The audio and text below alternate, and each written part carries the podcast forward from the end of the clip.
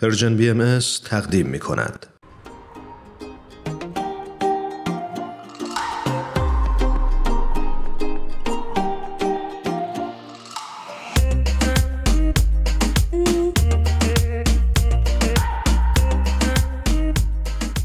همراهان عزیز دوست خوبمون دکتر نظام الدین میساقی روی خط در کنار ما هستند نظام جان به برنامه خودت خوش اومدید درود بر شما و من سپاسگزارم از اینکه دوباره منو دعوت کردید و همینطور از شنوندگان شما که با ما همراه هستند. نظام جان بسیار خوشحالیم از اینکه دوباره در خدمتت هستیم. درود میفرستم خدمتت. خوش اومدی. درود بر شما. خدمت از بنده هست. برای اون دسته از شنونده های عزیزمون که با نظام جان آشنا نیستن ایشون استادیار دانشگاه آریزونا و متخصص بیهوشی هستند و ما خیلی خوشحالیم از اینکه امروز دعوت ما رو دوباره قبول کردن. منم از شما سپاسگزارم و امیدوارم که گفتگوی خوبی با هم داشته باشیم. حتما. نظام جان ببخشید. عذر می‌خوام. دیگه نمی‌دونم به چه زبونی باید ازت عذرخواهی بکنیم چطور مگه؟ والا خوبه که حالا برای شنونده هم بگیم امروز قراره که با نظام راجب یک موضوعی کاملا متفاوت صحبت بکنیم. موضوعی که شاید برای شما هم شنیدنش جالب باشه. و اونم چیزی نیست جز این که اصلا چرا عذرخواهی می‌کنیم و دلیل پوزش خواستن چیه و آیا اصلا پوزش درست خواستن راه و روش داره یا نه. بسیار خوب. این بسیار گفتگوی بزرگ و خوبی هست و تحت مطالعات و پژوهش های علوم اجتماعی قرار می‌گیره و می‌دونیم که هم در سطح خورد یعنی بین آدم هایی مثل من و شما که از همدیگه پوزش می‌خوایم و هم در سطح کلان کاربرد داره و خیلی هم به جا هست که اتفاقا ما تمرکز بکنیم روی این گفتگو که چرا این واژه به این راحتی I'm sorry پوزش می‌خوام. ببخشید عذر مرا بپذیرید. اشتباه کردم. با اینکه انقدر ساده هست به عنوان یک جمله یکی از سختترین هاست که بگیم و شاید حتی سختتر باشه اگر که مخاطب به قلب ما و به خود ما نزدیک باشه. گفتنش جرأت و شهامت می‌خواد اما چرا؟ یاد کاراکتر عزیزم ببخشید. فرزند لطفا در کلاه قرمزی افتادم. فکر کنم نمونه خوبی از عذرخواهی فراوانه. دقیقا همینطور هست. اتفاقا خب کلاه قرمزی برنامه بود که می‌دونم بزرگ سالانم بزرگ سالانم خیلی دنبال می‌کردن اما خب برنامه کودکان بود و از کودکی ما میآموزیم به کودکان به, به عنوان بزرگسالان به کودکان میآموزیم که اگر اشتباهی کردی پوزش به طلب. و فکر می‌کنیم یه چیزی باید باشه که خیلی جا میفته از کودکی ولی این گونه هم نیست. می‌بینیم که اتفاقا خیلی موانعی بر سر عذرخواهی ممکنه قرار بگیره. کاملا. نظام جان من حقیقتش رو خیلی برام جای سواله که شما که متخصص بیهوشی هستین و استادیار دانشگاه آریزونا چرا پرداختین به مسئله پوزش خواستن؟ این سوالتون رو خیلی میپسندم به این دلیل که فکر می‌کنم ما هممون به این مبحث پوزش پرداختیم یا دریافت کننده پوزش بودیم یا کسی بودیم که باید پوزشی می‌خواستیم؟ شاید پوزش رو خواستیم ولی بعدا متوجه شدیم که پوزشمون مقبول نیفتاده و یا اینکه در زمانهایی فکر کردیم حقی از ما گرفته شده و کسی که قرار بوده به ما پوزشی بده نداده و در حد کلان هم در حد کشوری در حد بین المللی هم اتفاقاتی شبیه این میفته و من فکر کردم که چه ویژگی هایی باید باشه. تحقیقاتی رو انجام دادم که ببینم چه ویژگی هایی در پوزش های مؤثر هست و چه ویژگی هایی در پوزش هایی هست که در واقع ممکنه توجیه باشن نه پوزش. و ما اگر بیاموزیم و فرا بگیریم که یک پوزش مؤثر چی هست و هدفمون چی هست و چرا اصلا پوزش می‌خوایم می‌تونیم روابط بین خودمون رو هم در حد خورد هم در حد کلان بهتر بکنیم و شاید دیگران هم بیاموزیم که چگونه تعامل بین ما از نظر اجتماعی می‌تونه بهرهمند بشه از این مهارت های جدید.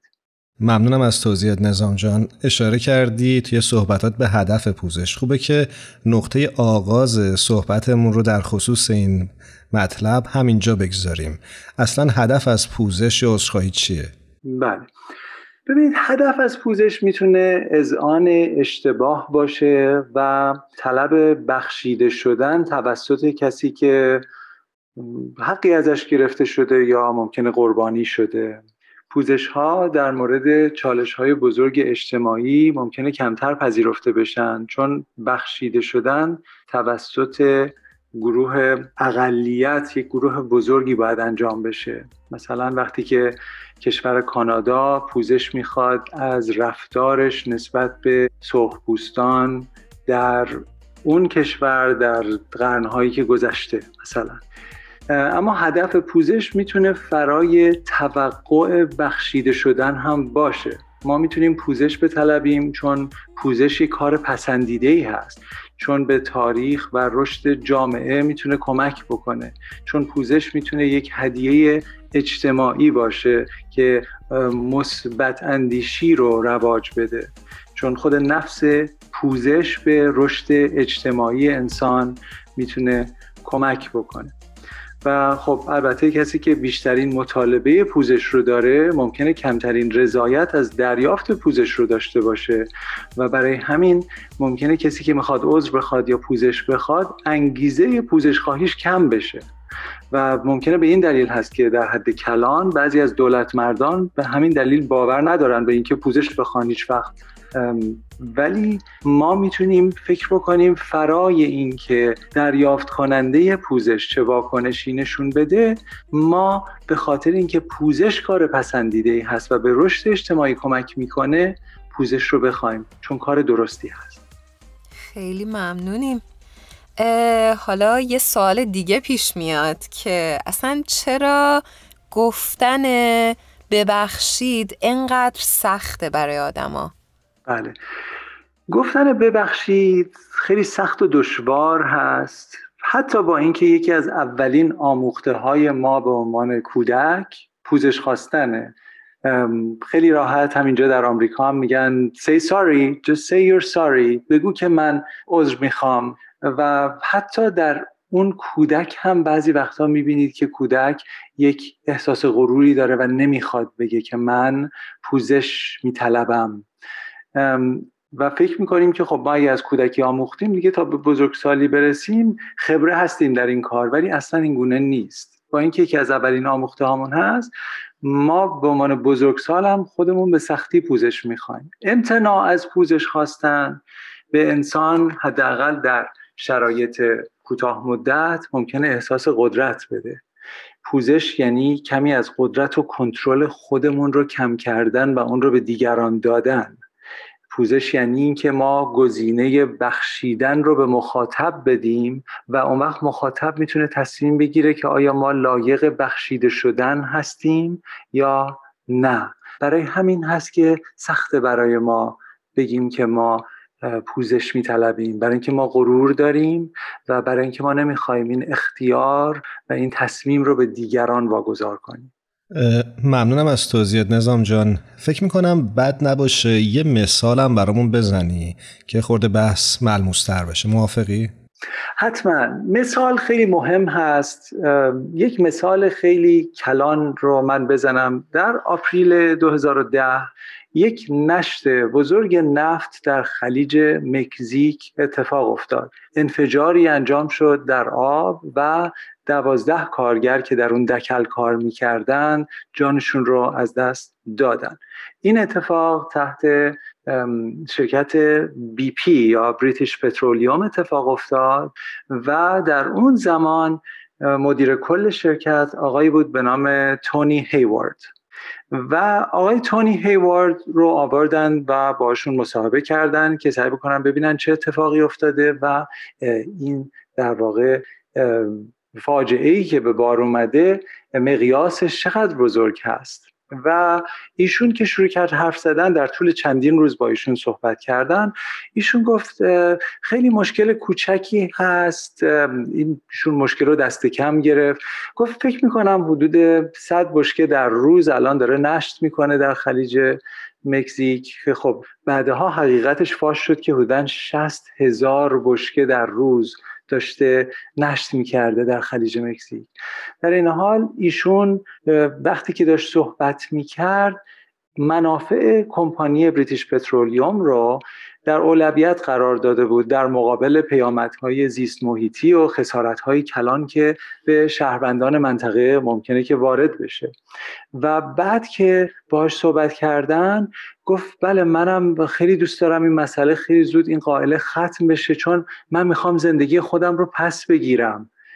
یعنی ببینید توجه بکنید به این گونه گفتار توجه به خود می‌کنه به جای اینکه همدردی با دیگران که اونها هم قربانی واقع شدن. چه از اون دوازده نفری که از بین رفتن چه از ماهیگیران و از کسانی که اون دور اطراف بیزنس هایی دارن کسب و کارهایی دارن که همه ممکنه که تحت شعاع قرار بگیره در واقع وقتی ما به این مثال می‌پردازیم سه عامل مهم در روش گفتار این شخص رو بررسی می‌کنیم که می‌فهمیم این پوزش اصلا پوزش مؤثر و تاثیرگذاری نبوده. اول از اینکه مقیاس مشکل رو انکار کرده. دوم از اینکه دست کم گرفته. که مشکل چقدر بزرگ هست. مسئله سوم اینکه خودمهوری کرده به خودش پرداخته که بله این یک مسئله بزرگی در زندگی من شده من می‌خوام زندگی خودم رو پس بگیرم. و این سه عامل مهم پوزش رو به تاخیر میندازن. باعث میشه که پوزش دیر هنگام بشه. بعدا اگر بیان بهش بگن حقایق این بوده شما انکار کردید که اصلا مشکلی بوده بعدا دست کمش گرفتید بعدا خودمهوری کردید حتی اگر پوزش خوبی هم ارائه بکنه چون دیر هنگام هست پیامدهای اجتماعی شدیدتری داره و قابل قبول هم نیست. جای شگفتی نیست که سه ماه بعد از اون واقعه آقای تونی هیوارد اخراج شد از کارش. ممنون از مثالتون.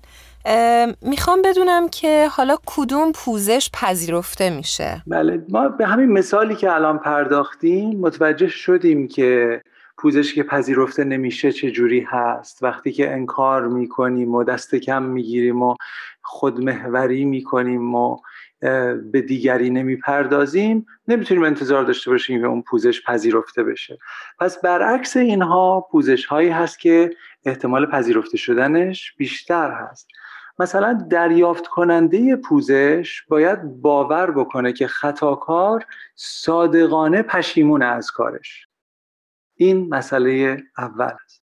مسئله دوم این هست که ما خیلی یک پدیده در انگلیسی داریم که بهش میگیم نان verbal communication یعنی زبان و حرکات غیر کلامی که اینها تا حد زیادی غیر ارادی هم هستند مثلا حالت چهره شما احساسات شما وقتی که دارید پوزش میطلبید چقدر خودتون رو آسیب پذیر نشون می‌دید چقدر کنترلتون ممکن از دست بره ممکن اشک بریزید. اینها بسیار مهم هستند که نشون بده که شما واقعا معنای حرفهایی رو که دارید می‌زنید رو بهشون باور دارید.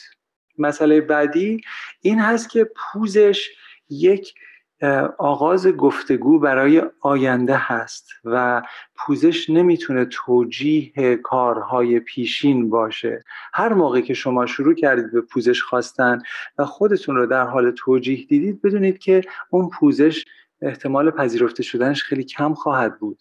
چون تمرکز شما باید روی رفتار آینده شما باشه. اون موقع هست که پوزش شما خیلی تاثیرگذارتر هست تا اینکه بخواید توجیه بکنید و به عقب نگاه بکنید.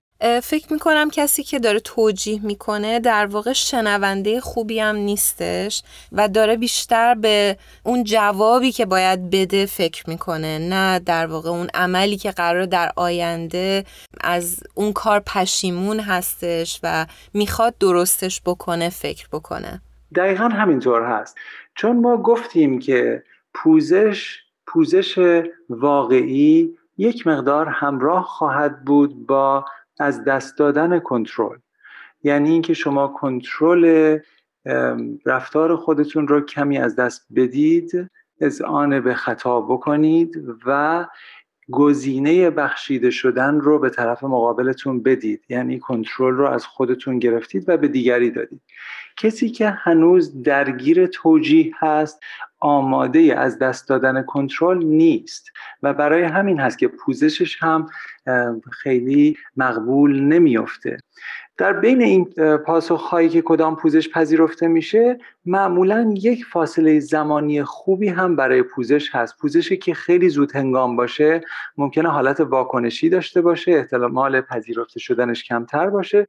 پوزشی هم که خیلی دیر هنگام باشه به نظر می‌رسه که تحت فشار اجتماعی ممکنه به وجود آمده باشه اون هم کمتر پذیرفته میشه. این است که مثلا اگر شما یک کودکی رو ببینید که میره و یک جراحت ایجاد می‌کنه تو سر کسی دیگه می‌زنه و همون لحظه میگه او امساری ممکنه که اون پوزش خیلی پذیرفته نشه.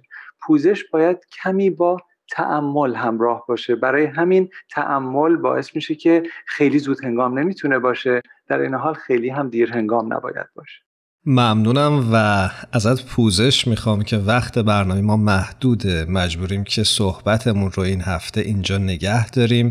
ولی می‌خوام ازت دعوت بکنم که هفته آینده هم مهمان پادکست هفت باشی و ما این بحث رو با هم ادامه بدیم. من سپاسگزارم. حتما دوست دارم که مهمان شما باشم و این بحث رو به خاتمه برسونیم و از این گفتگو بسیار لذت بردم. سپاسگزارم از هر دوی شما. ما هم همینطور. مرسی.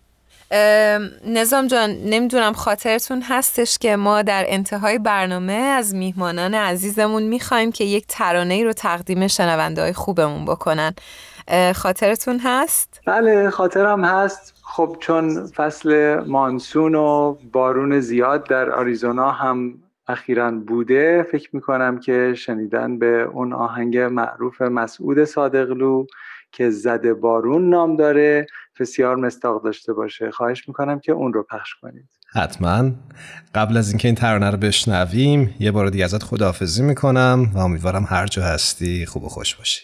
سپاسگزارم از هر دوی شما. خیلی متشکر. تا دفعه آینده خدا نگهدار. خدا نگهدار. زده بارون به اون صورت ماهت. یه کمی خیز شدن موهای صافت. سر زبون دارم ولی تو رو که می‌بینم. مست چشمات میشم ساکت میشینم. دل به دل را داره جذابی عشقم. آرزو مینه باشی جلو چشمم. دل به دریا زده هم عاشقم عشقم. اینجوری نکن با دلم هی نزن چشمک. مغرور جذاب زیبای خوشگل چشمات درشته این قلبم تو مشتت. مغرور جذاب زیبای خوشگل چشمات درشته این قلبم تو مشتت. قلبم تو مشتت. زده بارون به اون صورت ماهت. یه کمی خیز شدن موهای صافت. سر زبون دارم ولی تو رو که می‌بینم. مست چشمات میشم ساکت میشینم. دل به دل را داره جذابی عشقم. آرزو مینه باشی جلو چشمم. دل به دریا زده هم عاشقم عشقم. اینجوری نکن با دلم هی نزن چشمک. مغرور جذاب زیبای خوشگل چشمات درشته این قلبم تو مشتت. مغرور جذاب زیبای خوشگل چشمات درشته این قلبم تو مشتت قلبم تو مشتت. صفا باشه.